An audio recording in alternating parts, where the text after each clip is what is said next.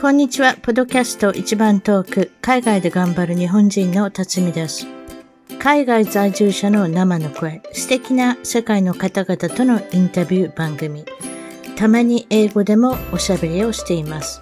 早いものでアメリカはロサンゼルスに来て29年が経ちました。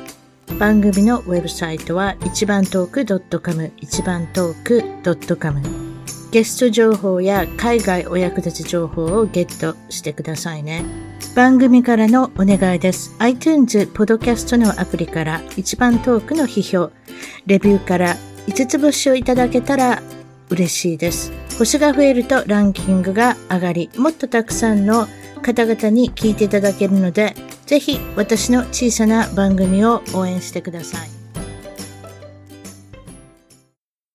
それではポッドキャスト一番遠く海外で頑張る日本人の方は今日はですね、えっ、ー、と、日本の、日本のって言ったらおかしいですかね。大阪からの特派員でもあるともさんに今日は来ていただきました。こんにちは。こんにちは。皆さん、こんにちは。ともです。よろしくお願いします。こんにちは。こんばんは。おはようございます。ということで、いろんな時差のあるところで聞いていただいていると思うんですけれども、ね、えっ、ー、とですね、はいえー、トモさんとはいつも日米の比較なんかして、日本はどうなってる、アメリカはどうなってるって比較なんかもよくしておりますけれども、アメリカの今の状態って言いますのは、はい、ハロウィン、10月31日にあったんですけれども、はい、あ日本もハロウィンなんかでみんな、あれですか、仮装大会とかやったりするんですか？そうですね。最近はね、すごいなんかあっちもこっちもすごいですよ。あの、ですよね。だんだんだんだんね、そういう街中、そういうあの、コスチュームを、あの、まあ、ど、自分で作るのか買ってきて、皆さんやってお化粧もしてっていうことで、まあ、アメリカはそういうことが多いんですけれども、お仕事場に、仕事場に行くのにも、コスチュームを着ていって、とんでもないメ イクをして、顔から血血が流れてるような人もたまにいますけれども、車運転しててびっくりしたりしますけれども。そうですね。うちの子供も大きくなっちゃったので、勝手にどこかでやってたんではないかなっていう感じで、えー、あの、つまらないことしてましたね。うちの息子はたまたま帰ってきたんですけれども、ハロウィンの。はい、どんな？えっと、ちょうどハロウィンは日曜日だって、土曜日だって、えーはい、土曜日パーティー行ったみたいですよ。えっ、ー、と、いわゆる大学生が集まったり、高校生が集まり、それ知りませんよ。まあ、友達のパーティーに行ったのが、なんとテニスプレイヤー、70年代のプレス、テニスプレイヤーということで、鉢巻き巻いてですね。で、単なる、なんか、いかついサングラスして、テニスラケットを持っただけっていう。それでどうして70年代、お前、ヒゲとか生やしたらよかったのになって言ってそんなお母さん、そんなだいぶ前から用意せなあかんやん、ひげなんか生やしたら。でも、70年代っていう限り言う限りはね、なんかちょっとなんかちょびひげみたいな生やしたら面白かったの。まあでもなんかいかついあのサングラスですごく、すごい受けたみたいですよ、ラケット持って。ラケット振り回したのかどうか知りませんけれども、ちょっと昔のビヨンボルグみたいな格好でいたのかもしれませんけれども、懐かしいですね。ということで、えっ、ー、と、アメリカはクリスマスモードになるハロウィンが終わってしまうと、終わったら、はいはい。どこでそれを感じるか。いわゆる私の大好きなコストコに行くとですね、コスコって言うんですけれども、えコストコに行くと、クリスマスツリーが売ってたりとか、いろいろクリスマスのギフト、うん、友達とかご親戚にあげるようなギフトですよね。それがいっぱい売ってたりするんですよ。もうだからもう、それと、それとクリスマスの歌でも大変。バックミュージックで。え、うんうんコールスっていうね、ちょっとなんか、あの、お洋服を売ってたりするようなデパートに行ったんですけど、もうどっちもこっちももうクリスマスの歌。もう、もう、もうあれですもん。だから11月の1日から嫌になってるっていうね。そんな状態なんですけど。クリスマスツリーはいつから飾るんですか？じゃあ。皆さん、皆さん、1ヶ月、大体ね、これもあれなんですよ。今から1ヶ月後にサンクスギビングスデーっていうのがある。ええー、ありますね。はい。感謝祭、いわゆるどうして感謝祭なのかっていうのは、アメリカの、えー、っと、歴史で言うと、いわゆる地元のインディアンの人に、あの、はい、凍える真冬の中、東海岸の、あの、マサチューセッツあたりのあの辺ですよね、うん、多分、あの辺だと思うんですけれども、はい、インディアンの方に、はい。凍える中、食糧難の中、はい。あたくさんのご馳走をしていただいて、お腹が膨れたっていう、だからインディアンの人に感謝しなきゃですね、みたいな。そういうことで感謝祭っていうことが始まったんですよね。うん、なので、昔々の、それこそまだ開拓時代の話だと思うんですけれども、それで地元のインディアンの人に助けてもらったということで、まあ、それ、それ、それがまあ、あの、目的で、なのでご、ご馳走をいただくっていうことなんですけど、えっ、と、まあ、そこから、数えると大体1ヶ月後にクリスマスになるので、大体そこにまた、だから11月の末ですか、それが。だからそれが、そうですね。うん。感謝祭があって、皆さん家族で集まって、また1ヶ月後に家族で集まる。うんうん、どちらも行けない人は、まずないと思いますけれども、どちらかに行く人も多い、多かったりしますね。だって飛行機使って会いに行ってってやったら大変なお金になるので、どちらかに参加するになって、それがクリスマスだったり、感謝祭のサンクスギビングスだったりするんですけれども、い。つ頃クリスマスのツリーを出すのかっていうのは、だいたいサンクスギビングスが終わったら、もうすぐクリスマスのツリーを買いに走ると。生、生っておかしいですけど、本当の木のクリスマスツリー売ってますし、私の家のように偽のクリスマスツリーを買う、買って、もう何十年も毎年毎年同じものを出すっていう私たちみたいな、えー、っと、クリスマスツリーもあります。その方が楽なので、あの、生はですね、生は大変ね。火事のも、火事の元になって、え、火事の元になるのかな？そうですね。どうしてかって言ったら、水を、水を、につけてあげなきゃいけない。下に水を張らなきゃいけない。ああ、なるほど。はい。だって枯れてしまうでしょ？そうですね。うん、それを忘れると、大概の人そういうの忘れたりとかして、えっ、ー、と、うん、冬場暖房機の横とかに置いてたりとかしたら、そこから火ついたっていうのはよく聞きますけれども。ああ、そういうことがあるんですね。ええええええろうそくだったり、例えばカーテンから火が移って、そその火の粉が移ってってことになって、とても乾燥しますんで、冬場は。それでいて、ね、水をあげるのを忘れてたりすると。なので、うちは怖いから、火事になってもらったら困るので、まあ、普通の。そうですね。まあ、それでも十分綺麗ですね。偽ツリーでもいいんじゃない？偽ツリーいいですよ。均等に、あの、形がなってますし、綺麗なもんじゃないですか。最近の偽は本当、本物みたいに見えますしね。まあそういうことで。それが、その、大体それぐらいになるんですけれども、ズボラな人は大体、えー、1週間前だとか10日前だとか、もっとズボラな人になると2日前とか、あの人が来る1日前とかに出すということで、さっき今度いつしまうんでしょうということになるんですけれども、大体皆さん、半分ぐらいの人がクリスマス終わったらちゃっちゃと片付けて、うん、えー、私たちみたいなレイジーなお家は、あの、レイジーっていうのはあれで、ズボラな人は、大体お正月が終わるまで。もっとズボラな人を見たことありますけれども、そうすると 1月の中頃まであったりとかしますけれども、ああ、なるほどね。それはみ皆さん家族、えっ、ー、と、それぞれということで、まあ、そんな感じですね。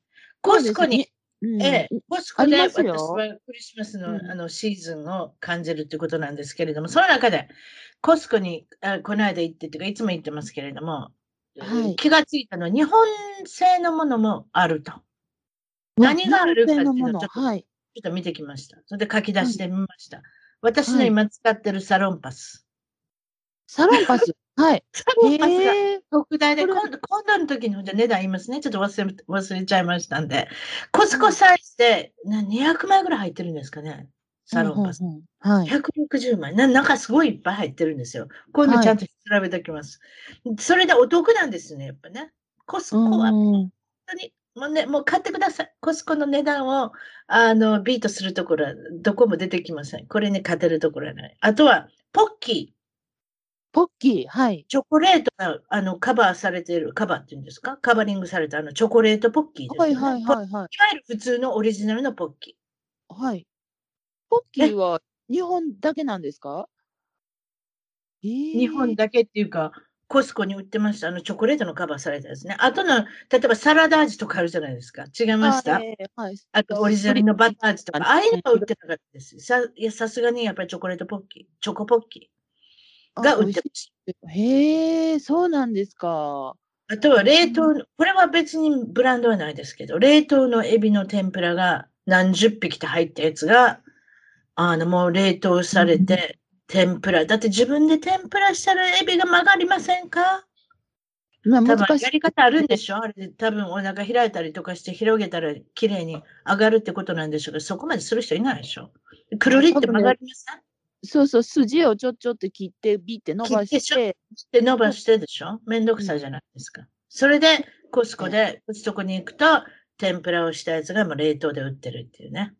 なるほど。ええ面白いですね。で調子調子に乗って買ったらまだ私は冷凍室にあるっていうね。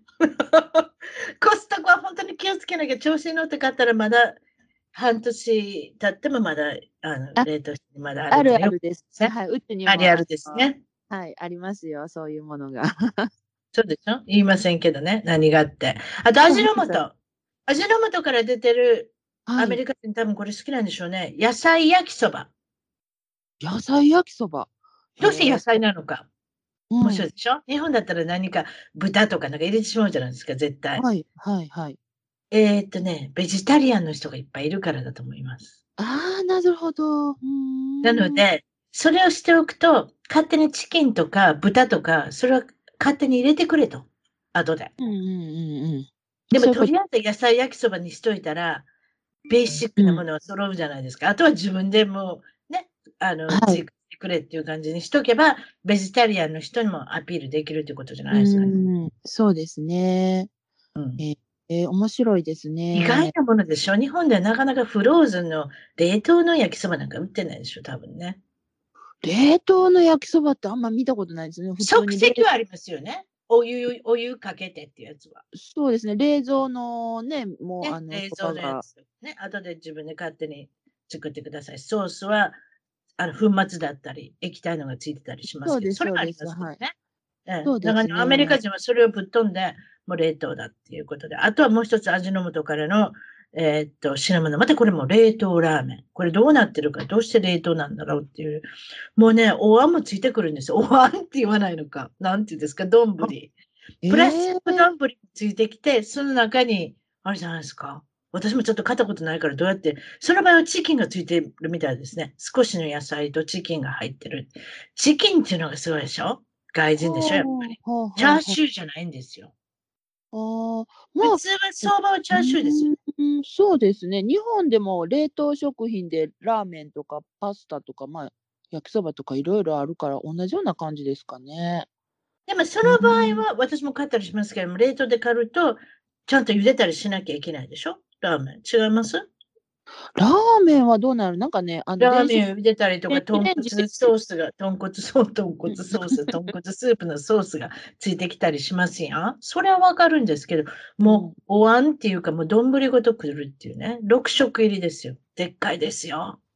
えーお湯だけ入れて、あの、スープ入れるか、それとも電子レンジでね、チーンってするうーん、多分チンじゃないですかね。ね、多分電子レンジですかね。やっぱり、うん、チン食品だと思いますよ。私は思うにはこちらの方は多分。だから水を入れて、液体のなんかソースがついてくるんちゃいます、それでチンしてくださいってことだと思うんですよね。ああ、なるほどね。でもかさばりますやん。丼までついてきたら。でもそれぐらい冷凍して大きいのがあるってことじゃないですかね。ね、羨ましいですね。もう、コストコ行ったらやっぱり、冷凍室見てしまいますもんね。あの、だってうちなんかコストコ用に2つあるもん、冷蔵庫。ああ、ね、大きいですもんね、アメリカのね。うん。だから、前使ってた冷蔵庫をガレージに置いてるっていうだけやねんけどね。別にそれのために買ったわけじゃないねんけどね。でも、昔の冷蔵庫が、まあ昔の冷蔵庫でも、ね、あの、その製氷、製氷皿やったっけ？そんなんいらんし、はいもう、そこも全部もう冷凍室に、あの、早変わりするっていうね。もうもちろん冷蔵、冷蔵の部分はうちの旦那のビールっていうことでね。ビールばっかり入ってね。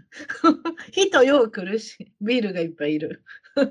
っていうことで、ビールがいっぱいなんか入っビール、てるって美味しいですよね。ビールね、私も好きなんです。そうでしょ？キンキンに冷えてたらね、あの、美味しいですよね。うん、そうですね。日本、ちょっと、ちょっとビールの話教えてください。じゃあビール、日本でなんか流行りとかありません？アメリカとか今ビ IPA とかいっぱい流行ってるんですよね。何ですか ?IPA って。IPA っていうのは、確かこれはインディアンペールエールって言うんですよ。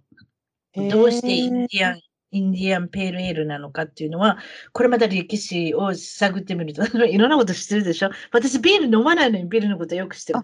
そうなんえーっ。と、インディアンペールエールっていうのは、どうしてイン,、インドから来たってことになってるんですけども、実はインドに開拓兵みたいなのがいたじゃないですか。イギリスの領事だったでしょ、もともと。イギリスの人が開拓に行ったわけですね。開発、開拓なんでもいいですけど。そこに行って、インドの水はあまりにも飲みづらいし、お腹にも良くない。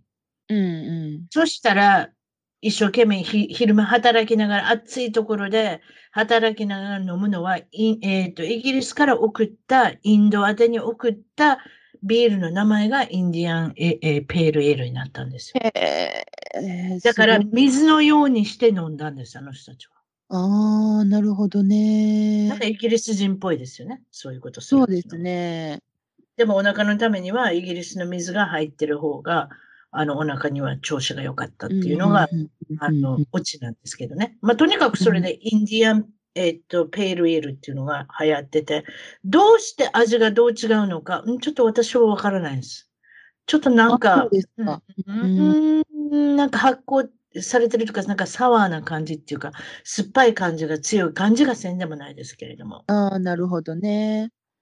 日本はね、何だろう、今ね、クラフトビールで、そうそうそうそう。クラフトビール、ブリュワリー。あればっかりですよ。うん、いろいろありますけど、あの、キリンビールから出てるのがあって、うん、それがすごくね、ちょ、ちょっと高いんですけど、うん、あの、ホップとかが4種類ぐらい使ってるって書いてあったかな。すごく美味しいんですよね。本当に。ホップが4種類？うん、なんか。多分そう。だからね、こだわるといろんななんか難しい味になってくるんだよな。多分な。そうやっていろんなも混ぜるとな。そうです、そうです。なんか香りがね、なんかすごく良くて、美味しいですね。あとは、うん、そうです。あとは？あの、まあ、夫がね、よく、あの、札幌、まあ、北海道に出張に行くんですけど、うん、お店で、札幌ビールってあの、あると思うんですけど、札幌ビールこっちにも有名でうん。サントリーはあんまり入ってきてないけど、札幌とか一番入ってるのはやっぱりキリンとアサヒ。ああ、なるほどね。もう全部美味しいんですけど、その札幌ビールの季節限定っていうのが、うん、あの、お土産で持って帰ってくれるんですよ。うん。それがね、今年のまあ春バージョン、夏、秋、で、これからまた冬もあるんですけど、うん、春と夏が私の口にあって、もうめちゃくちゃ美味しかって、多分春にできたやつが美味しいんですか？ね、なんかね、その春のも、その、ホップとかのね、その香りが、こう、フルーティーな感じで、うん、うん。あのなんか苦苦味とかそういうのよりは、フルーツみたいな、すごくいい香りで。ああ、私が好きなフルーツバージョン。うん、私も子供み、子供のビールみたいなの飲んでるからね。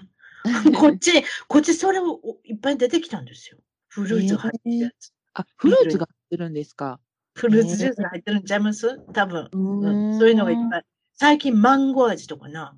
マンゴー味ビールとかな。ベリー味のビールとかな。あんなんばっかりあんねん。だから本当のビール、あの、愛好家にはもうとんでもないビールやと思うね。でも私そういうのが好きやねん。あ、それはそれでね、美味しいですね。ビール。うんうん、そう。でも、だからビール、こっちの地地元？地元じゃないわ。地酒？あ、ちゃうわ。地、はい、地ビール？地ビールっていうのかな？あんなばっかりですよ。こ、こ、こ、今夜も、今夜やって。今日の夜もこれからあの収録してから行きますけれども、あの、はい、そこでクイズ大会もしてるので、クイズに勝ったらビール券がもらえるっていうところで、その地ビールののところで行ったら、すごいですよ。50人ぐらい集まるんですよ。クイズ大会。その中で1チームと2チームが選ばれるっていうね。うん。何でもいいけど。そうですよ。英語でクイズするってもなかなか難しいもんですよ。難しいでしょうね。だってそ、ね、昔の話されたらあんまりわからない。歴史の話されてもわからないし、まあそういうことで。まあ、クイクイズ私大好きですので、まあそういうことで行くんですけども、はい、近所のあの地ビール屋さんに。あ、いいですね。うん。まあ、あの、まあ、ビールの話はこっちに置いといて、えっと、ちょっと最新のニュースなんですけど、はい、私はちょっとショックだったので、えっと、アメリカンフットボールって皆さん分かってるんだと思うんですけれども、はい、えっと、まあ、ラグビーみたいなやつね。えっと、アメリカンフットボールの選手といえば、なんかイメージ的に、えっと、女性をに悪いことしたり、悪いことしたりっていうのは、うん、やっぱり有名人ですので、それもお金もわんさかあります何億っていう値段で、あ値段っていうかお金で持ってるじゃないですか。プロ野球チームに、プロ野球選手にしても、プロ、プロという名前がつけば億単位で入ってくるので、い。わゆるもう、なんですかね。あの、特に貧乏だった人とかお金遣いが荒かったりとか、やっぱりあと逆にお金目当てで寄ってくる女性もたくさんいるじゃないですか。まあ、ちょっと日本の日常はわかんないですけど、ね、やっぱりイメージ的に。うん、なので、今度はもっとするとなると訴えられたりしますよね。あの時イエスって言わなかったのに、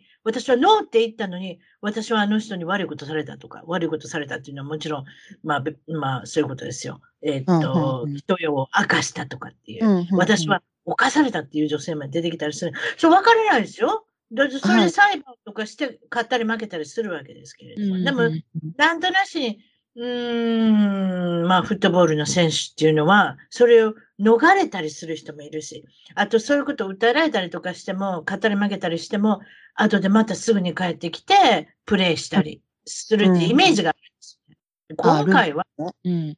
はい、今回のニュースは、もうこれは絶対帰ってこれないだろうなっていうニュースなんですよね。いいですか？別に人殺したわけじゃないですか、聞いてください。えー、はい、はい、わかりました。昨日、昨日の晩に、それも朝3時半にラスベガス、まあ皆さんがよく飲んだり食べたりするラスベガス、カジノで有名なラスベガスにち、一チームあるんですね。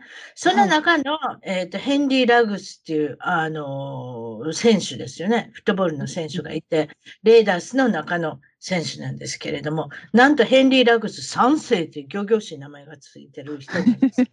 すごいでしょおじいちゃん、おばあちゃん。そして、えっ、ー、と、お父さん、お母さん、そして自分、3世ですよね。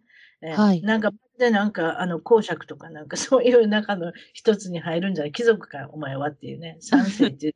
まあまあ、そのラグズ3世っていう人がいまして、その人が、なんと朝の3時半に酔っ払って運転して、その酔っ払った隣にいたのも彼女かな？彼女が助手席に座ってて、えっ、と、車の事故を起こします。普通の道でですよ。普通の道って言っても大きいですよ、ラスベガスは。3車線、4車線あるんだと思います。はいはい、さて、ここで問題です。22歳のこの若造。えー、4年間で17億円儲けてたっていう人なんですけれども、まだ22歳。はい、さて、えー、飲酒してましたって言いましたけれども、はい。時速何キロでその道走ってたでしょっていうのが問題です。ああ。一応言っておきましょう。コルベットっていうスポーツカー乗ってました。っていうことは、50キロとか60キロっていうわけじゃないですもんね。もちろん、ね、そう、それ、それはちゃいますよね。それって原付でもいけますよ。50ぐらい出るんちゃいます？普通の道、普通の道はだいたい、うん、そうですね。早いとこでも50ぐらい出していいんじゃないですか？こっちだって50、60は絶対入って走るんだと思います。そうですね。まあ、ここでも日本でもそうなので、で、えー、っと、高速道路は一応80キロってなってますけど、でも110ぐらいとか120とか走ってる、いますし、うんうん。アメリカは一応最高は100とかぐらいになってますけど、絶対120ぐらい出してますよね、皆さんね。100から100。それぐらい出さなきゃ、だって逆に迷惑じゃないですか。最低よりももっと劣ったあ、音ってゆっくり走られたら、それはそれで迷惑なんですよ。そうそうです、ということで、もちろんフリーウェイ、いわゆる高速道路じゃないんですけれども、さてこの人はどれぐらい時速出せたでしょっていうのが、コルベットっていうスポーツカーだよ。ねコルベットだったら、やっぱり150ぐらいは出してほしい感じですけどね、この感じやったら。どうですか？うーえー、答え言いましょう。私、この、この、あの、数字見てびっくりしました。相手は死ぬんですよ、実は。ああ。23歳の女の子さ、もう朝の4時に、あの、真っ黒こ、もう車の後見ましたけど黒くなってますね。真っ黒焦げですよね。なんとワンちゃんと23歳の女の子は死ぬんですよ。なんと時速250キロだったんですよ。え、250ってそんな出るんですか、ね、156マイルパーあ時速。時速156マイルっていう出るんじゃ、出るのもすごいけど、それってなんか新幹線ってどれぐらいです？私もそういうこといや、新幹線はちょっとどれぐらいかわかんないですけど、ちょっとわからんけど。新幹それ線とか特ぐらい急ぐらいのなんか速さに感じますよね。出る出ますえー。私の車見た、私の車見たんですよ、実は。はいはい。それ聞いてから私の車み実は見たんです。280グラム出るんですよ、うちの車、私の車。いや、それやろうと思えば。確か、もう一回見ますわ。もう一回見ますわ。250でも出たと思いますよ。やろうと思えば。えー、いや、でも見たこと普、通の道で250出せたら、ぶつかられたもそりゃ即死ちゃいます？え、でもね、法に歩いてるんですよ。だって今日、今日だって、えっ、と、裁判所に現れたの。なんかね、あの、ちょっと塗った跡ありましたけどね、鼻にちょっとだけ傷あるだけですよ。首になんか、あの、くるくる巻いてましたけど、そんなんね、ムチ打ちになっちゃいけないからあるじゃないですか。あの、発泡スチロールみたいなやつありますやん。あの、ムチ打ちにならないようなやつ、首はいはい、あの、首首のサポーター。サポーターそれだけしてた、それそれだけしてただけでちゃんと歩いてるんですよ。で、私一生思ったら、すぐに火ついたんかなひょっとしたらまだ生きとったんちゃうほんなら出したりやなお前そうやって歩けんにやったらと思ったんですけど、多分ね、もう250キロにぶつかられたら即死でしょうね。相手は何乗ってたかっていうのは、トヨタのラブ4っていうあ、いわゆるまあ、あの、はい。フォードア SUV っていうんですね。うんうん。あの、ね SUV って言います？日本でも。あ、そうですね、言いますね。はい。それに乗ってて、ちっちゃめのね。うん。ラブ4じゃ持たんやろな。250で、コルベットでぶつかられたら。でコルベットも半分ぐらい、コルベットも半分ぐらいダメになってたけれども、でも、うん、あれ見ただけでは、やっぱりあれですね、助手席と多分運転席助かってるでしょうね、みたいな壊れ方ですよね。で、ラブ4は、うん後ろからしか写真見てないからあれけど、丸焦げになってましたよね。うわいや、ちゃんとね、トヨタの車も立派ですよ。立派やけど、さすがにその、ね、250でやられたら、うん飽きます。250でやられたらちょっとね、いやー上でしょう ?4 年間うん17億円儲けてた人っていう、だからお金もいっぱいあるんでしょうけど、たまたま私覚えてます。レーダースってチームは、えー先週お休みだったんですよね。だからハメ外してるんでしょうね。はあ、はあはゲームがあったり、せ練習があったらそんなことしてないと思いますけど、うんまあ、22歳の子ですから、それにしても、えーっと、飲酒の度合いが2倍以上、あの、いわゆるその、規則で決まってるなんていうんですか、うん度数があるじゃないですか。はいはいそれはねうん2倍以上あったみたいですね。うんだから、まあ、そういうこともあるんだなっていうね。まあ、た、もしもこのか、もしもっていうか、有罪になった場合、2年から20年の刑だって書いてありますが、それもまた幅がありますね。でも2年で出ようと思ったら出れるんですかね。それもそれで、あれなんですけれども、2年から20年って書いてありますね、えー。え日本の方のね、プロ、プロスポーツ選手のい、これなんか悪い事件とかあります？そんなんありませんか？プロスポーツの方も、あなんか遊んでる イメージがやっぱりあります。ありますよね、やっぱりね。どこ、はいど、どこらかしらかで、例えばゲゲームっていうか、その試合の後に飲んだり、試合の前に飲んだり、まあ、ちょっとわかんないですけれども、なんかそういうイメージもあない、なきにしもあらずですけど、例えば女性とトラブったりする人とかいませんか？いや、それはあると思いますよ。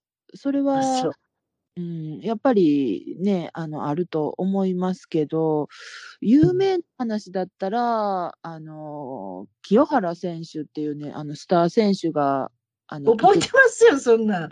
清原、うん半分ヤクザみたいな人でしょ？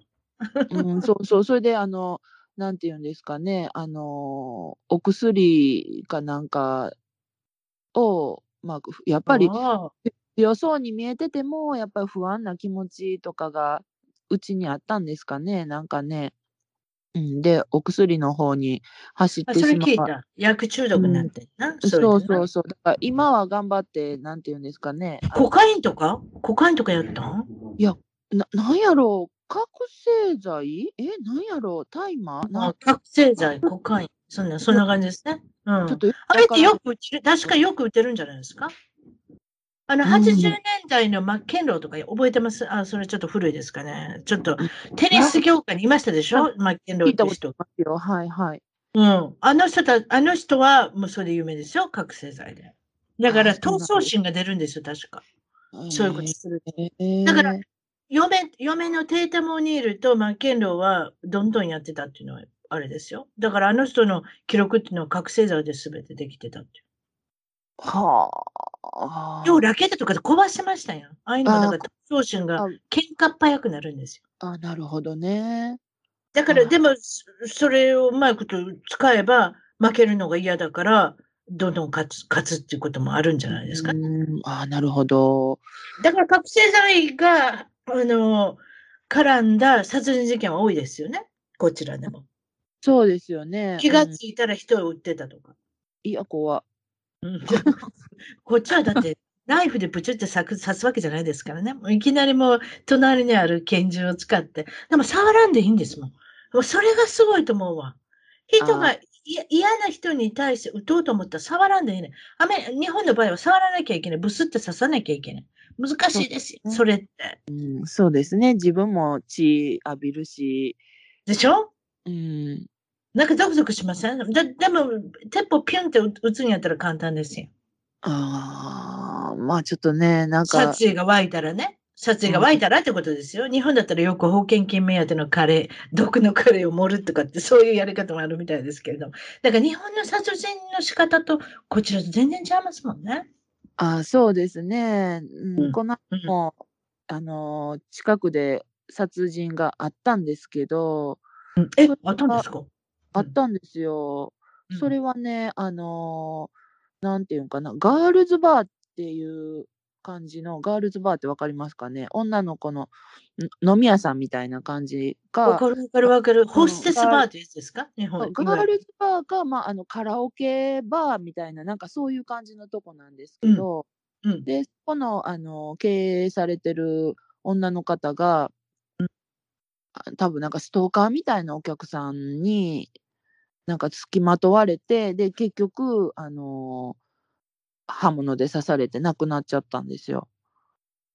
うん、刃物で刺すっていうのは何受けるなねえ、うん、もうびっくりしましたけど、うん、すごくよ、なんかあの、取材陣とか警察とか。しかし、しかし、殺そうと思ったら相当なところちゃんと狙わんことにしないんやろうしな。いや、だから、ぐさぐささしたんか、ちょっとそこら辺は。なんかそうやろうな。わ、うん、からないですけど。まあ、あれ、拳銃でもそうやん。何でも撃ったらいいってもんじゃないやん。あそのね、やっぱりそうと思ったら、やっぱり急所というところに、やっぱりそういうところ打たなあかんのちゃう？やっぱり。うん、まあそうですよね。手だけかすっても別にね、うん、何もない、ちょっと血出るぐらいやろうし。いやそうですか。まあでもそれは珍しいですね。日本で殺人事件なんてもう10年も20年もあれですね、語り継がれることでしょうね。ご近所でそんなことがあったそうです、そうです。本当に。でもストーカーっていうのも厄介ね。アメリカでもそういうのがいっぱいあるけど、よく有名人の人がそんなんで。あ,、はい、あのうん、あと、暴力、例えば暴力振る夫だったら、えっと、うんうん半径何キロは近づくなとか、何百メーターは近づくなとかっていう裁判所からあれやねんで、申し出が出んねんで。ああ。離婚するときにこの人は暴力を振るいとやったら、奥さんとか気の毒やん。やっぱりそれから不安から何百メーターは近づくなって。もし近づいて入ったら、今度お縄になんねん。ああ。はい。はい。はいはい。日本もなんかあるん違うかな？どうなんにもあるんじゃん何百メーター以内とか、そんなんあると思うで。ね、入ったらあかん。うん、ありそう。うん。離婚の時にめちゃめちゃ響くからね。もし手出してたら。だから子供に手出す、奥さんに手出す、何でもいいですけど、暴力沙汰のあの夫だったり、奥さんだったり、奥さんもいますよね、たまにね、暴力沙汰の奥さん。そういうのはね、全部響きますからね。真剣に。あ今度親として会うときにどれぐらいあの会えるかとか、どれぐらいお父さんのとこに行けるか。お父さんのとこに行けない場合もありますからね。もし暴力振るってたら。あ100%執権お母さんとかね。そういうのありますよ。あ、そうか。日本はまだ多分ね、共同親権ってなないん違うかな。どっちか。アメリカ共同親権多いな。だから、離婚したい人同士が近所に住んでるもんね、こっちは。ああ、なるほどね。だって行ったり来たりしなあかんやん。お父さんのところは月火水とか、お母さんのところは木金土とか。日曜日。なんでもいいけど。あと、よくあるのは離婚してるご夫婦多いですから、アメリカ、アメリカとカリフォルニアなんか60%以上ですからね。離婚率。すごいでしょ？すごいですね。そうですよ。高いんですよ、離婚率。もう全米平均のもう一番上行ってますから。確かカリフォルニアが一番離婚する州だと思います。その代わり離婚しても次が見つかると皆さん思ってらっしゃるから離婚するのかなとも思ったりするし。ああ、はあ、はあ、なるほど。気候がいいからじゃないですか？ななんとか能天気に考えれるっていうかね。まあ確かにね。多分そうだ。次が見つかるから大丈夫みたいな。うん。なんかあるんだと思うんですけどね。まあとにかく、まあそういうことで、まあちょっと離婚の話ということで脱線になりましたけど、あ、そうそう。一つ言うの忘れてました。コスコの私は広告を今見てて、はい。これまたクイズしましょうか？面白いから。コストコのピザっていうのがあるんですよね。有名な。あ、はい。こちらでもありますよ。日本でもね。45センチ台。すごいですよ。直径45センチですから、いわゆるエクストララージ。はい。12スライスって書いてありますけどね、アメリカ、日本のスライスの感じで言うと24ピース、24スライスぐらいになるんじゃないでしょうか。とにかく24切れ分とか12切れとか書いてありますけど、えっ、ー、と、45センチ台のピザ、さていくらでしょうっていう。お持ち帰り。お持ち帰り。日本ので、日本のも何センチやろ？あれ同じぐらいかなそれで。日本にコストコあんのか。ほんな値段分かってるな、多分。で、多分ね、同じのやったら1500円ぐらい。おお、やっぱ一緒ぐらいは1100円。ああ、9ドル95円ねん。ええー。次の問題がすごいね。9ドル95。たて、た、確か100円じゃないよね、今ね。ド1ドル。ちょっといくらか忘れてる。いくらか。110円ぐらいかなわからんけど、まず1100円としときましょうか。ね。はい、じゃあ、この値段を、さて何年間、あの、据え置きにしたでしょっていうのが問題。ああ、これはでも、30年とか？すっごいやん。トモさんってあれですか？ひょっとしてコストコ何年、何年間ってそうしてたんですか ?32 年間据え置き。え、嘘本当に？ええーうん、いや、コストコ歴はそんなにな、まだ、な何年やろ ?10 年も行ってるで見たんちゃうか ?32 年間据え置きやねんて。いや、ほんまに、いや、すごい。私めっちゃびっくりした。でもね、えー、コストコのやり方ってね、うん、この32年間据え置きやけどね、これね、絶対損しながら売ってると思うんで。でも、それを、えっ、ー、と、買っていただ、日本のたま、卵のあれやん。あの、割引と一緒。はいはいはい。そこのスーパーはそこであの、儲けることはなす、損してるかもやけど、他のものを買ってほしいからっていうのがあんねん。ああ、そうでしょうね。うんうん、多分それやとあともう一つ有名なのは、うん、コストコの中で、えっ、と、チキン、えっ、と、鶏肉あ、鶏肉の丸焼きっていうのがあんねんああ、ありますね。はいはい。4ドル99円ねん。こんな安いはずなんやん。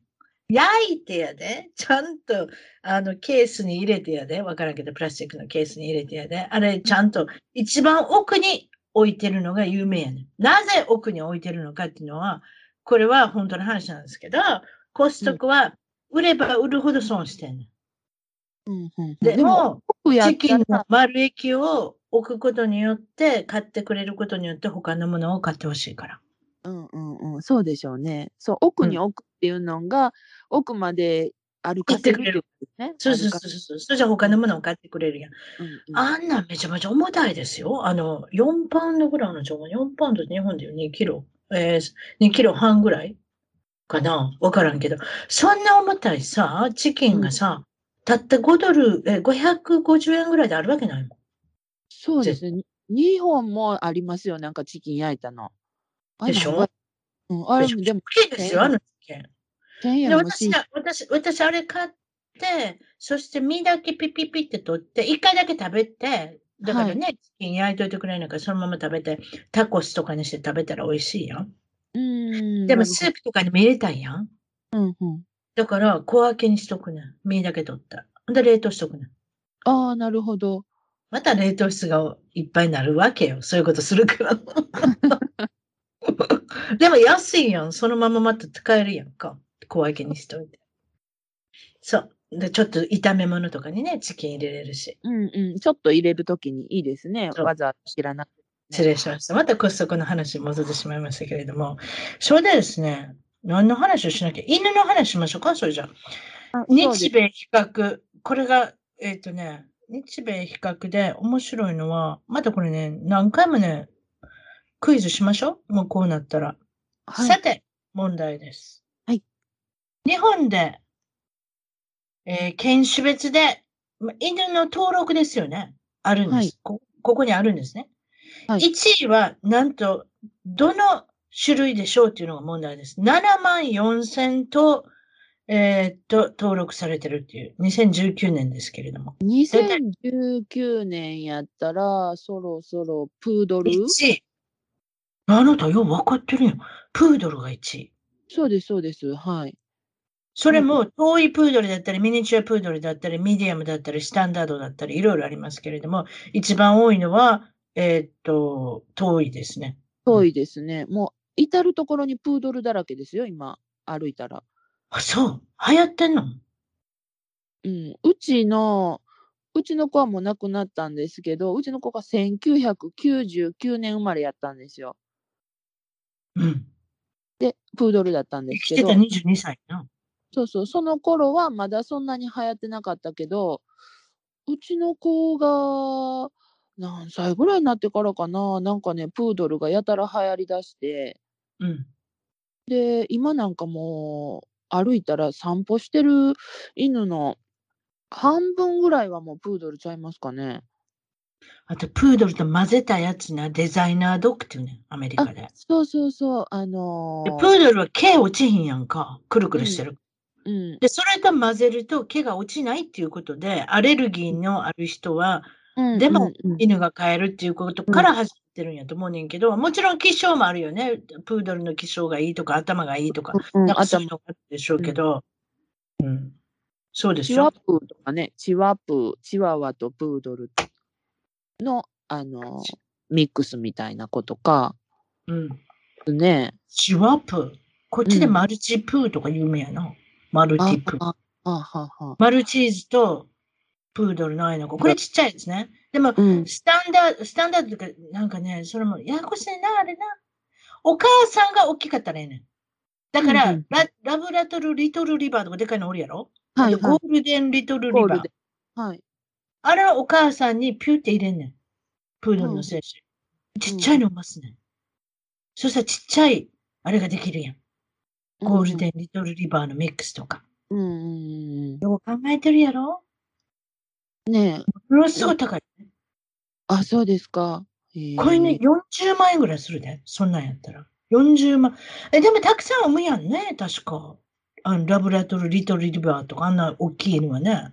ああいうのうん、8, 8匹とか10匹とかなんか、そんなぐらい。ね、まあ、いますよね。ゴロゴロいますよね、子供。うん、えでも、大大概40万から60万とかで。もうびっくりするぐらいとかね。でも、それは保証つけてくるね。もううちのワンちゃんは健康ですからとか。ああ、なるほどね。うん。うん。うん。まあ、大阪でも高いですよ。なんかあの、私あんまりああいう街中の犬屋さんで買うのはちょっとなとか思いますけど、まあ、たまに通りがかったらちょっとちらっと見たら、やっぱり1匹そう同じ40万とか書いてる。そうでしょ、うん、そうでしょ、うん、健康保障します？そういうのって。いや、どうなんでしょう。買う気がないから、そんな聞いたことないあ、そうか。たまたま、それじゃあ、うちのワンちゃんの話しましょう。スキッパキーっていうのを飼ってるんですね。うん、黒いワンちゃんで、どういう、ななんかね、ちっちゃいね、クマさんみたいなね、顔してたんですよ。赤ちゃんの時ね。うん、まあ、どっちかっていうと、柴犬の尻尾切ったみたいな感じ。切ってないんですよ。なんとこの犬は尻尾が生えないって変わってるので、生えるんですけど、ちょっとしか生えないとか、あの、全くないとか、なんかそういう変わった犬種なんですね。はい、はい、で、そのワンちゃんを、えっ、ー、と、飼って、っていうか、もともと私たちはレスキュー、いわゆる保健所犬を連れてきて、はいスキパキを飼ってたんですけれども、うん、えっ、と、12年、えっ、ー、と、私たちといて、えー、2歳の時に来ましたから、だから、まあ、合計して14年ぐらい来たんですけど、なかなか往生したと思いますけど、14年だったから、だいたい10キロぐらいの犬ですから、そんなに大きくない。うんうん、10キロもなかったか7キロぐらい。何でもいいですけど。うん、とにかくそのワンちゃんが、えっ、ー、と、亡くなってから、次のワンちゃんも同じのが飼いたくなって。そしたら、純血犬ですから、どっからかし連れてこなきゃいけない。買わなきゃいけない。それでいろいろ調べたんですけど、カリフォルニアにいない。あで、カリフォルニアにいないから、いないけど、半年待ってくれたら多分子供が増えると思いますとか言われて、でも半年も待てないから、どうやって調べたかってインターネットで調べて、はい。さっき入れたら出てきたのがオハイオ州。どうしてその人がいいかって言ったら、獣医さんが、えー、っと、ブリーダーさんだった。ああ、なるほど。獣医さんだったら、絶対まともなワンちゃんだろうと思ったら、なんとその人から買ったときは、10年間、がんにならない保証をしますって言ったんですよ。はあ。あと書類もくれたんですよ。もちろん誰々がお母さんとか誰々がお父さんって血統書がついてるんですけれども、それプラス、証します。10年間、私は、あの、獣医さんですし、10年間の以内に、癌になったら、もう一匹ワンちゃんを送りますって言ったんですへえ。今、つけてきて。で、それ買ったんです。まだ生きてますよ、やっぱり。まだ生きてますよ。元気に生きてます。13歳かな。うんうんうんうん。保証があるんですよ、こっちって。ああ、そこまでの10年とかはあんま聞いたことないですね、やっぱり。なんか犬屋さんで、え、半年とかぐらいあるんかなちょっとよくわかんないですけど。ですよね。あと保険もありますね。保険あります？保険はあります。ペット保険ありますよ。うんうん、ありますあります。うちも子犬の時は入ってたな。でも、子犬1年以内に何もなかったら大丈夫やろうと思ってやめてしまったけど、高かったしね。結構ね。そうですね。うん。高いし。でも、うん。高いで思い出した。はい。たあちょっとこの話言っときましょう。それじゃプードルだけ1位の話しましたけれども、それじゃ気になりますよね、10位ぐらいまでね。さて、そうですね、私が読み上げます。じゃあ日本はどういう犬が登録されてるんでしょうっていうね、実際問題買われてるんでしょうっていうのが、1位プードル、2位チワワ、3位ダックスハウンド、フンド、ダックスフンド。これ、スタンダード、ミニチュアもあ、あえっと、含まれますけれども、4位がポメラニアン、5位がフレンチブルドッグ、6位が、うんうん、フレンチブルドッグかわいいね。いや、人懐っこくてかわいいですよ。なんかドテドテしてて、コロンとしてて。でもあれで帝王切開でしか生まれててけへんやんな、確か。高高いんやろ？そうそうそうですね、ブルドッグとね。うん、確かあれ、人間が作ってんな、ああいうふうな、可愛いのに。うん。頭が大きいから出てけへんねんね、確か。なんかそう、みたいですね。うん、多分そうね。お母さんかわいそうやな。そのたんびたんびにお腹切らなからね。うん。うん、ちょっとかわいそうやな。まあでもかわいいな。うん。6位、ミニチュアシュナウザー。ああ、はんはんはんはんはん。多いですね。うん、いてるいてる。ちょ、ちょっとあれやな。あのー、さんみたいなグレーグレー、グレーのやつやな。ちょっとなんか怒ってる顔してるけど、別に怒ってないっていうな。うん、で持ち主の人もその顔してるやろ？だいたい怒ってるような顔してるね。持ち主と似たような顔になったりするんでしょ？シュナウザーの人。似ます。そう、似ます、似ます。似てるでしょ？シュナウザーの皆さん見ててください、飼い主の人。シュナウザーみたいな顔してますよ、皆さん。いや、他のケースでも似てるときある。あ、似てないとこもあるけど。似てないときもあるけど、大体白髪のおじさんでヒゲ生えてたりとかして、それがシュナウザーの飼い主のイメージがあるんです。すいません。えっとですね、次、7位は柴犬。で、8位がヨークシャテリア。そして9位がシズ。そして10位がマルチーズ。もうちょっと行くとパグ、ゴールデンリトルリバー、えー、あ、違った、ラブラトルリトルリバー。やっぱ大型犬がこの辺で入ってきますね。でもあんまりいないってことですね。13位にゴールデンリトルリバーと。うんうんうん。住んでる場所ね、よるかもしれないですよね。アメリカはこれ面白いですよ。アメリカはどうですか？ランキング言いますね、アメリカの。モーストポピュラードッグっていうことですから、人気のあるドッグ。えー、一応これは人気があるっていうことは多分皆さん買いたいとか買ったりしてるんだと思います。じゃあいきます。1位が、ラブラトルリ、あ、違った。リトルリバーって書いてあるから、ラブラトルリトルリバーですね。これゴールデンも入るんですね、はい、多分ね。それが1位？うんうん、えっ、と、2位がフレンチブルドッグ。お確かにフレンチは人気ありますな。うんうん、3位、これもよく見る。ジャーマンシェパード。あ、シェパード。へえ。シェパードは多いですよ。だからシェパードのレスキューも多いですし、シェパードだけを集めてる保健、保健所犬っていうんですかね。もう飼えなくなって何か理由あって手放したい人は、もうすっごい寄付金集まるんですよ。シェパードのレスキュー隊っていうの。レスキューのグループは。えー、私はそのイメージがありますけれども、まあそんなことで、えっ、ー、と、シェパード。それで、えっ、ー、と、あ、ごめんなさい。1位が、えー、ラブラトル・リトル・リバーで、ごめんなさい、もう一回言います。2位がフレンチ・ブルドッグ、3位がジャーマン・シェパード。4位が、これがゴールデン・リトル・リバー。大きいですね。はいはい、やっぱりアメリカは場所があるから。そうですね。なんと5位にまたブルドッグ。これイングリッシュブルドッグですね。はいはい。大きい方ですね。うん、はい。6位にやっとプードル。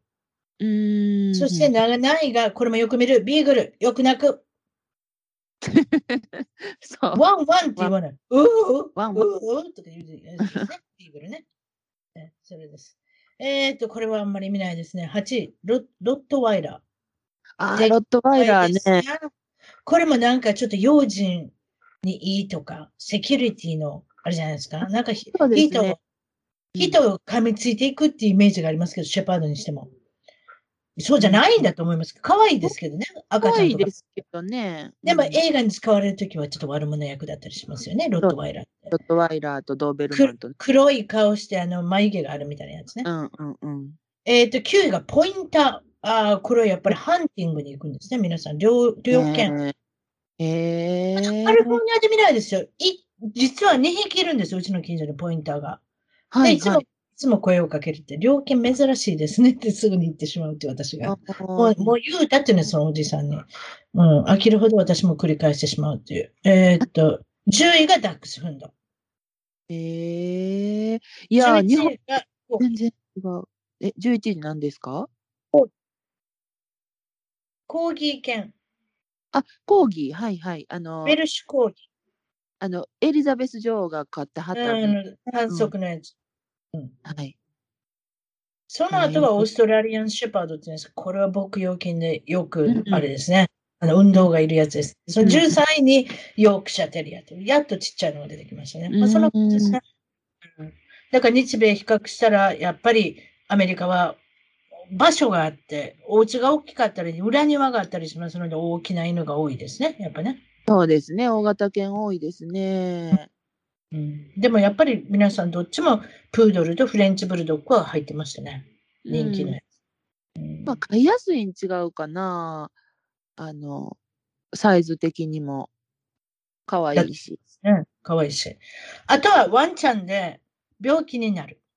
そして獣医さんのとこに行く。はい、それではちゃめちゃな、あの、値段を言われたりするのがアメリカなんですけれども、例えば日本だったら初診料とかいくらぐらいします？いや、まあ、もちろんワンちゃんがいたと当時は、うん、値段が決まってるかも、あの違ってるかも、大体いくらぐらいですか？いや、何千円じゃないですか、初診料だったら。1万円もしないと思いますけど。6000、7000円ぐらいの感じです、まあ、そんなもんじゃないですかね。そうだ、やっぱり、あんま似たようなもんよね。こっちだと大体7000円から8000円ですね。うん。初診。うんうん。うん。何にもなくてもお薬は、あとはお薬代とか出てきますけど、何もなくてもいわゆる初診料っていうのは、だいたい6000から8000。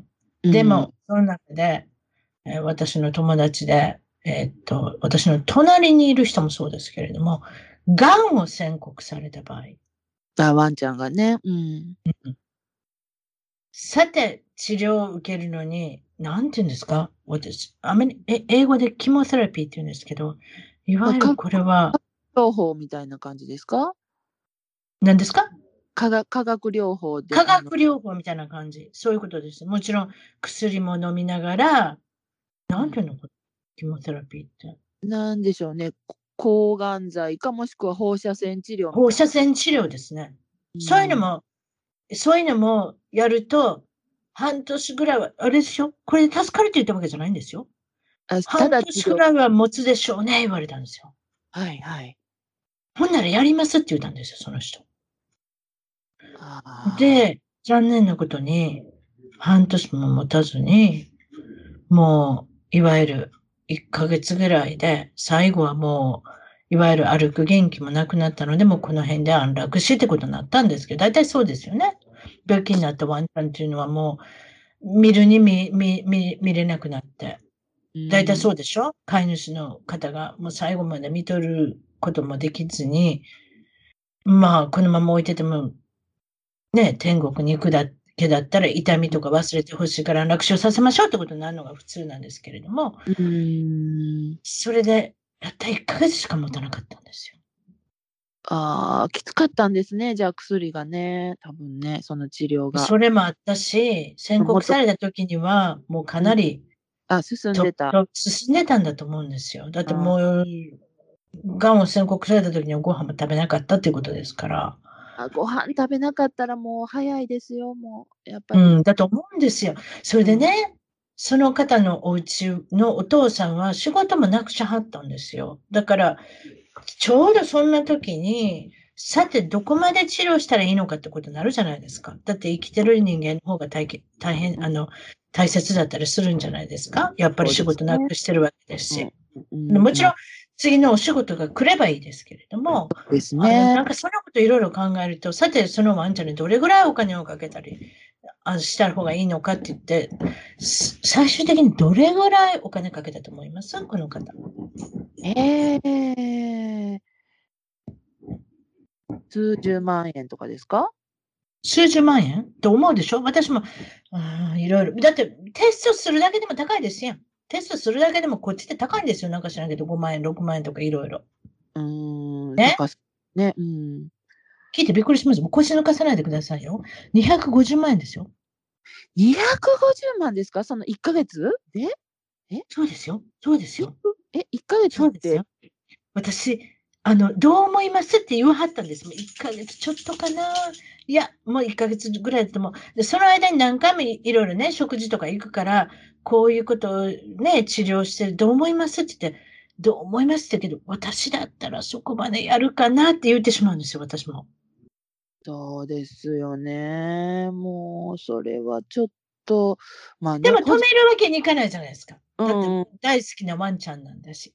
うん。で、まさかそこまでお金使ってると思わないし。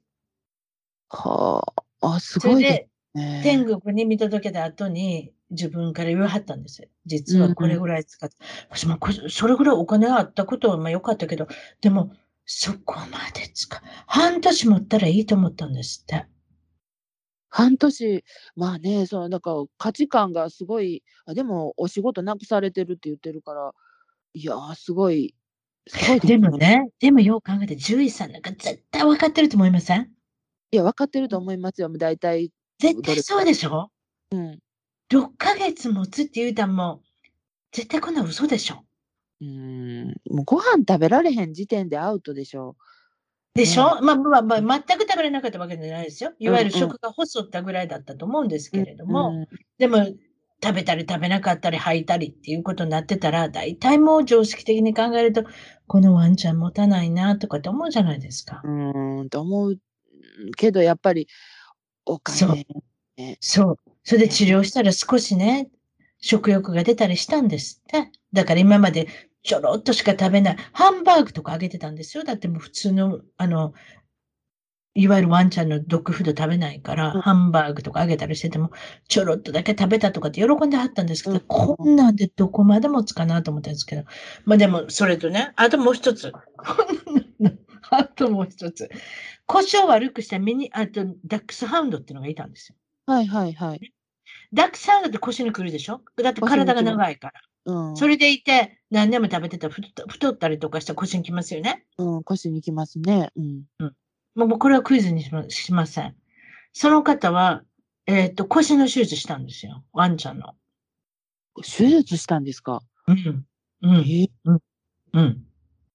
70万円。ああ、そんなもん。70万円。そんなもんですか？そんなもんでしょうね。うん、70万円。それも2回もしたんですよ。うん、ええーにで、一回治って2年経って、また腰悪くなったんですよ。ほんで、もう一回やりはったんですよ。ああ。ってことは、これ140万円ぐらいちゃいます？ね。そうでしょうね。うん、いやー、でも腰が悪いのはなんかやっぱり、あれですよね。がんと違って、だってまだ食べるし。うん動く動くのも動くけど、腰がきつそうって感じでしょ。だからやっぱ手術しはったんでしょうね、もう一回。ああ、近所でも聞いたことありますけどね、なんか60万か70万治療に使ったとかいうの。でしょ？何百万円ってあんまり聞かないですよね。何百万はあんまり聞いたことないけど、うん。数十万はやっぱり聞いたことありますね。いやー、すごいな。すごい世界ですね。うんあと、フレンチブルドッグのワンちゃん買ってきたのはいいけれども、ソファーに乗せてたらコロンって転がって、そのまま足を折ったとかね。いやー、かわいそうに。でも足を折ったけど、たまたまペットの保険に入ってたからよかったとか、そんなの聞きますよ。そこで、だから何十万円。自分はペット保険にね、何百ドルかなんか知らないけど、何万円かなんか知らないけど、払ってたからよかったって言ってた。そうでなかったら結構なお金やったって言ってたから、やっぱり。いやー、犬猫高いですよ。うん。アメリカだけじゃないんですかね。日本も高いんですかね。でも、いや高いです、高い。保険が、まあ、ペット保険あるけど、基本的にあの全額多分出ないと思うし、いろいろね、種類あると思うんですけど、うん。もううちとかはちっちゃいプードルだったんで、2キロ、もう3キロもなかったので、うん。心臓がちょっと途中で悪くなって、で、お薬をもらいに行ったんですけど、もうかけらみたいな、もうちっちゃいお薬でも、それでも1万円とかしてたから、せやんな。やっぱ高いよね。高いです。もう途中からうんもう、あの、娘のお薬をこう体重で測って、ね、そちらあげたりとかしてたけど。そうでしょ？ううんん、私も前のワンちゃんね、レレスキューしてた保健所犬だったって言ったスキッパーキっていう犬ね、ルルちゃんっていうワンちゃんですけれども、そのワンちゃんもやっぱガンですよ。やっぱガンでし、あの、亡くなるワンちゃん多いですよね。ああ、そうでしょううね。ん。だからもう最後分かった時にはもうかなり進んでたんだと。ああ、そっか。でもその時は治療とかしなかった。でもすごい悪い気しましたよ。治療しない親っていうのも。わかります、なんか罪悪感にか、あの、駆られません？そういうのって。まあね、なんかね、なんやろ、でも最後、絶対ああしてあげたらよかった、こうしてあげたらよかったって、何をやっても最後そういう気持ちって残ると思うから、絶対そう、絶対そう。私、うん。安楽死なんてワンちゃんさせたんっていうか、うん、あの、あんまな、なかったし、やっぱりうん絶対残るよね、その思い出ってね。でも、ああ、ああじゃかあじゃあれやっといてよかった、こうやっといて。でも、でも真剣に考えて、常識で考えたらそのワンちゃんがうん、2年も3年も生きるわけないしね。そうですね。まあだからそのいろいろある中から自分が選択したのが一番良かった選択肢だっていうふうに思わないと多分もうそうそういう、うん、そうですよね。そうそう、それが多分ね一番いいと思いますよ。ワンちゃんも多分、あ悩んでたら空からもういいよって多分言ってくれると思う。そうですよね。まあまあ、うん安楽死っていうのはそういうところにあるなと思いますけれども、それですか？ちょっと明るいニュースを持ってきましょう。それじゃあ最近ハマってる食べ物がトモさんはあるっていうことなので教えてください。何ですか？ごそうですね主人がよく出張に行くのでいろんなものを持ってきてくれる。そうそうなんです。あのね、さっきもね、ちょっと、あのー北海道の話をしましたけど、うん北海道ってやっぱ美味しいものが多いんですよね。あそあそこにな、出張した人でめちゃめちゃ太った人知ってるで。もうね、出張あの1ヶ月間行ったら大変なことになったみたいね。何をそんなに食べはったんでしょうね。知らん。でも何でも美味しいね。そう、何でも美味しいんですよ。うん。で、最近お願いしてるのが、あのー北家老っていうね、あのお店屋さんがあるんですけど、うん。そこのね、シュークリームがめちゃくちゃ美味しいんですよ。北海道の？そうんう。。クリそれ持って、それ持って帰ってきてもらうの？そう、それをね、あの、千歳空港、まあ、札幌から帰り、その空港の中にお店があって、うんうんうん。で、そこで、行きしにも頼んどいてもらうんですよ、帰り、いついつの何個しますって言って。うんうん。なんかそのシュークリームと、あと、まあ、彼が好きなのが、アップルパイが美味しくて、え、でもちょっとちょっと待って、シュークリームで止まっていい？私、シュークリームめちゃめちゃ好きやねんな。もうその話でよだれが出てきたわ。もう何十年で食べてないわ。な、どうでもいいけど。あ大きいんですよ。どれぐらいかな？ちっちゃいのじゃなくて、結構大きくなんでて。広田のシュークリームそんな美味しくないんやろな？北海道に比べて。なんでそんな言い方したんやけど。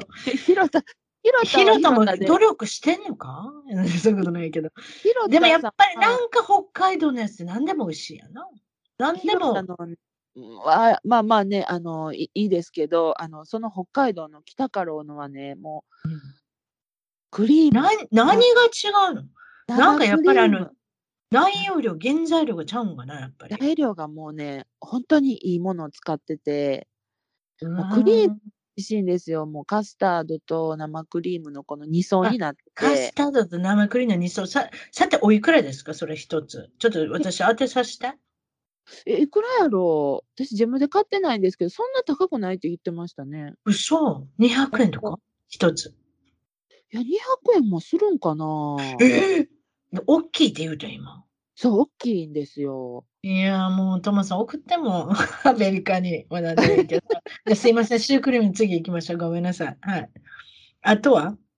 あとはそうですね、まあ、北海道ネタで言うと、うんあの、おまあ、夫が、あの、まあ、しお仕事先の方が無農薬で、あの、畑をされてて、うん。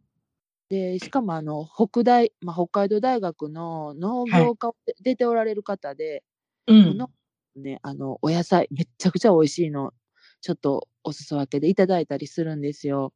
へえ。もう、トウモロコシとかね、じゃがいもとか、うわあー美味しいー。ですよ。ね北海道の名物。そうです。もう、で、無農薬なので、もちろん、あの、中身も美味しいんですけど、うん。トウモロコシの皮も、あの、皮っていうんですかね、それを、まあ、漢方みたい。な感じで乾燥させて、で、それをね、あの、お茶と一緒にちょっと入れるんですよ。え？そんなん知らんかった。そんな使い道があるなんて。トウモロコシのヒゲとかね、うん、わかる。あ、ヒゲも？そうそうそう、なんかね、ちょっと水分排出とかに使う。確かにあれを食べようとか、あれをなんか使おうと思った人なんか聞いたことないな。やっぱあれはねそういうところに何かあったんですね。何に聞くんです？えっとね、むくみとか、あ水分排出とかにいいんかな。あのー韓国、お隣の韓国はトウモロコシのお茶が結構あって、うん。で、トウモロコシのヒゲのお茶っていうのもあるんですよ。うん。それは知らなかった。そうそう。で、それで、まあ、日本でもトウモロコシのヒゲのお茶とかも売ってるんですけど、そういうのは知ってたんで、まあ、せっかく無農薬のいただいたから、あの、皮をちょっとヒゲと乾燥させて日光で干して、で、うん。で、まあ、夏なんで、まあ、麦茶とかと一緒にちょっと一緒に入れて、もう全部皮まで全部いただいて、うん。よかったですよ。もう美味しかった。もう最そ高。れ、そう。なんかいろいろあるんですね。他は？そう他はね、ばっかりです。すみません。いや、他はね、今ね、レッドムーンっていう、なんか、あの、赤い皮、ヨーロッパとかはあるんですかね、赤い皮をしたじゃがいも。すっごく立派な。赤いの？うん紫の見たことあるかな紫、あ、紫って言うんですかね。紫っていうか、でも、レッドムーンっていう名前がついてるみたいあ、な。レッドっていう限りは赤か。ほんならちょっと調べてこう。あ、でも赤の皮ってこと？あ、そうですね。なあ、そんなんいっ中ぱいあるよ、アメリカ。あ中はあ普通の黄色やで。黄色っていうのかな？薄いクリーム色やで。あ、そうです、そうです。あ、うんそれはあるわ。ごめんごめん。あ、そうですか。日本ははいやっぱり、あなんだろう、目、ね、あんまりそんな赤いのってあんま見たことなかったから、うんうんうんうん。うん、それもね、いただいて、あの、美味しいんですよね。もうね、北海道、やばいですね。美味しくてね。もう太っちゃいますよね。ビールも美味しいしね。うん海鮮うん 美味しいですレレッドポテトって言うんや、こっちでも。あ、そうレッですか。ドポテト。うん、今、わかった。うん。あ、たまに使うよ。凝縮した味で美味しいよ、これも。うんうん、美味しいです。うん。だからメイクインとかそんなんと違って、あの、美味しいです。凝縮された味味でうん。ちっちゃめ、うんちっちゃめですけどね。オーブンで焼いて食べたりとかして美味しいですよね。そうね。ああ、そういうの、日本にまだこれが入ってなかったのね。赤いポテトが。いや、あレッドポテトが。かもしれないんですけど、普段はそんな見なくて。見ないですよね、そういうのね。うん。私はまあ初めてやったんですけど、もうすごく嬉しくて、またよろしくお願いしますみたいな感じです。いいですよね。無農薬のってバカにしちゃいけませんよね。もう果物でも野菜でも、特に果物美味しい。ああ、そうでしょうね。いちごとかぶどうとか何でもいいけど。うん。んいちごと花か、でも話によると、無農薬やけど、でもなんかね、自然に本当に使っ、あの、作ってたら、あの、虫が湧くとか言うて聞いたことあるわ。ね、どうなんですかね。うん私はうんだって虫を湧かないようにするために農薬をばらまきはんねやんか。せやろ？そうね。うん。で、それを取ってしもたら虫入るやん。で、これどうしてんのかなと思うねん、いつも。なんなんか方法があるんじゃないですか？その体に影響ないような、あの、例えば、なんかあるんお違うかな。なんかあるんやろね。あの、アイガモ農法とかあるでしょ、うんうん。うん。ね、なんか、うんアヒルのでも農業を営んでる、え営んでる人の暴露とかなんか聞いたことあるわ。今度調べとくわ。実際問題、本当に オーガニックなのかっていう、本当に無農薬なのかっていう、じゃないのかもしれないし。まあね、どうなんでしょうね。でも、ああるん違うかなとは思いますけどね。まあ、に偽物もまあでも、うん、まあでも自然なもので何か知らん、知らんことには、まあアメリカ人のことやから、どんどんどんどんもう探ってくるからね。だから分かってしまうからね。そんなことじゃ売れへんようになるしね。でも、本当に無農薬の例の、あの、なんていうんですか、こちらでいうオーガニックのものは、本当に果物は、あの、特に美味しいと思う。野菜も美味しいけど、全部全部野菜、無農薬のもの食べてたらめちゃめちゃお金かかるやん。今特に値上がりばっかりしてますよ。そうですね。うん。値上がりでしょ？値上がりしてません？そちらも、物価が。いや、上がってますよ。もう。ガソリン代が上がってるし。ガソリン代がやばいです。本当に。なんかそんなんで。いやいやいや、いろんなお話を聞けて、今回今回も面白かったです。ありがとうございます。またよかったら出てきてください。ということで、はいえーっと、今日は、えー大阪から日本の特派員のトーマさんでした。どうもありがとうございました。皆さんありがとうございました。またよろしくお願いします。はい、失礼いたします。